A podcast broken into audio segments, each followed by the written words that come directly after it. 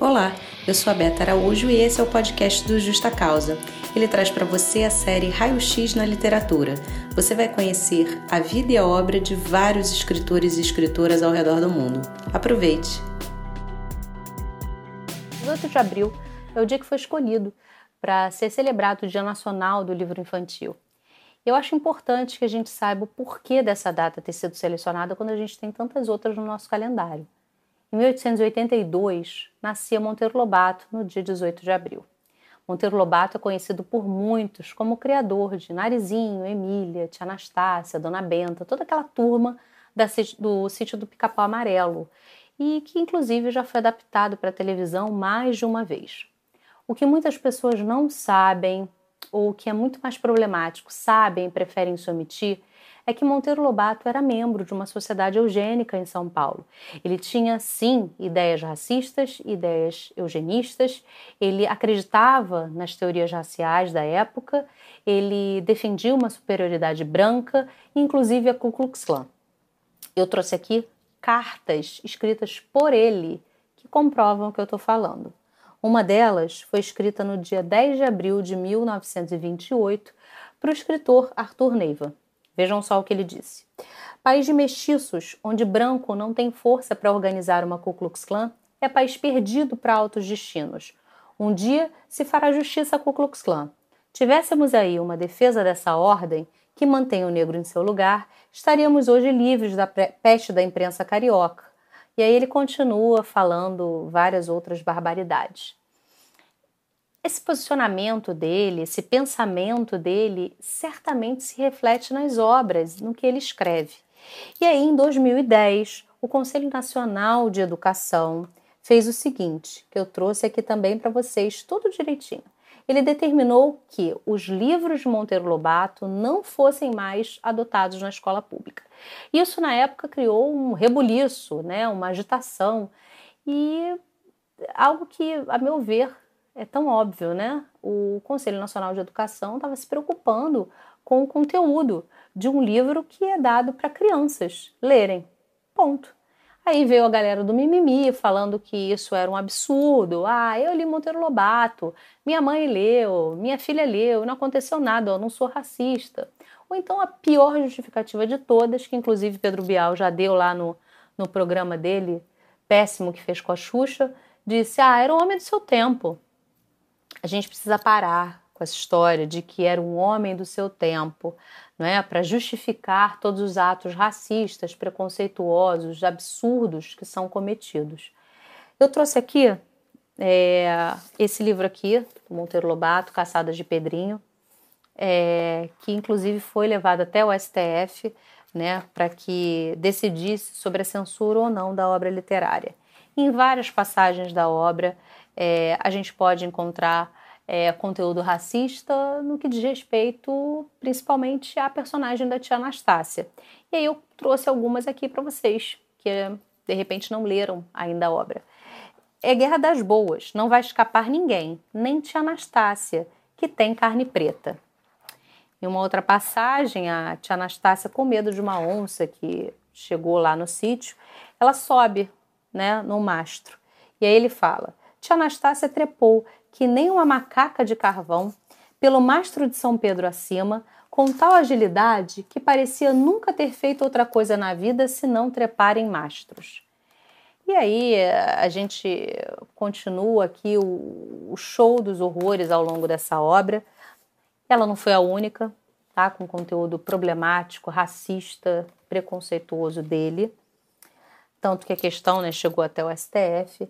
E aí, em 2020, a bisneta dele, que é historiadora pela USP, é, disse que era importante adaptar as versões das histórias. E numa entrevista que ela deu para a CNN Brasil, que eu peguei aqui, ela diz: ao mesmo tempo que ela fala que é importante adaptar as, as versões das histórias, ela fala. A sociedade evoluiu. Não vejo passagens racistas no livro do meu avô. Acho incrível que tenha ocorrido essa evolução da sociedade. O termo sinhá, o bolinho de fubá, eram do universo do interior paulista, o caipirês. O Monteiro Lobato, que sei como bisavô, como avô, como pai, não era racista. os valores que ele passou para filhos, netos e bisnetos não eram racistas. Bom, ele era membro de uma sociedade eugênica, né? Ele escrevia cartas aí falando sobre isso.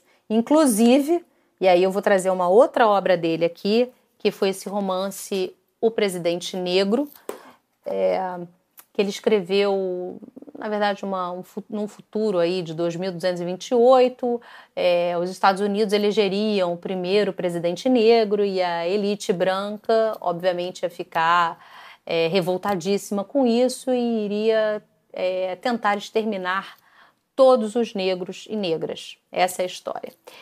E eu fico assim sempre chocada quando eu vejo pessoas que falam, mas esse livro não é, não é racista, que isso? Claro que não. Esse tipo de interpretação ainda me choca, principalmente quando a gente tem uma carta de Monteiro Lobato enviada para Renato Kell, seu best dele da época, que também é, fazia parte da sociedade eugênica, era um psiquiatra, em que ele diz o seguinte: deixa eu pegar aqui a carta.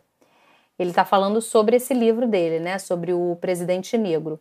Ele fala: Renato, tu és o pai da eugenia no Brasil. E a ti devia dedicar meu choque. Grito de guerra pró-eugenia. Vejam só como que ele fala do livro dele, tá? Ah, preciso fazer um adendo. O presidente negro, é, anteriormente, ele se chamava o choque das raças, por isso que ele fala isso, né? Ele fala que para ele, ele deveria dedicar o choque, né?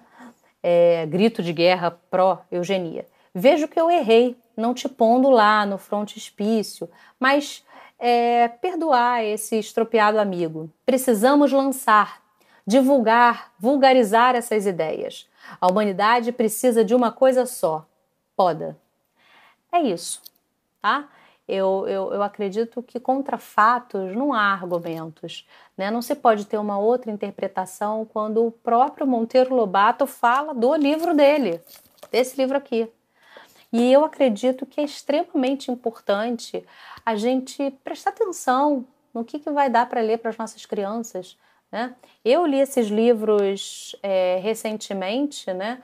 É, para fazer uma análise né, ao longo do meu mestrado né, que eu fiz em Direito e Literatura, e eu fiquei chocada com tudo que foi escrito aqui.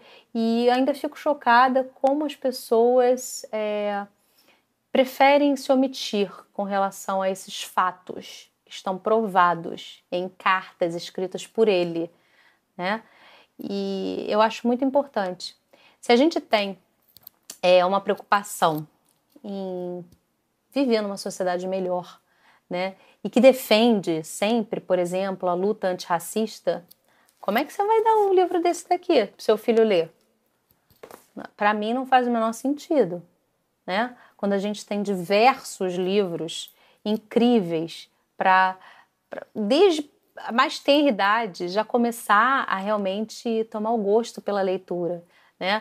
Só que eu acho extremamente importante é, o cuidado com a leitura com que eu vou dar para ele ler? Quais são os livrinhos que ele está lendo? Né? O Max não tem nem três anos, mas ele já tem é, diversos livros aqui que já estão formando é, o, a criança que ele é, né?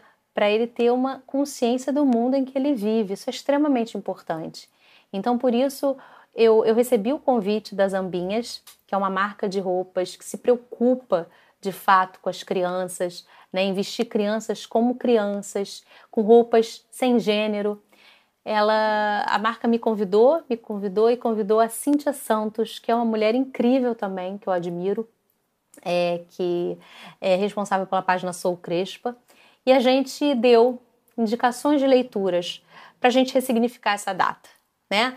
A gente tem aqui um livro extremamente racista, Vamos dar uns livros antirracistas, anticapacitistas, feministas para as nossas crianças? Esse é o meu convite que eu faço para vocês. Qual o livro que você indicaria para uma criança hoje?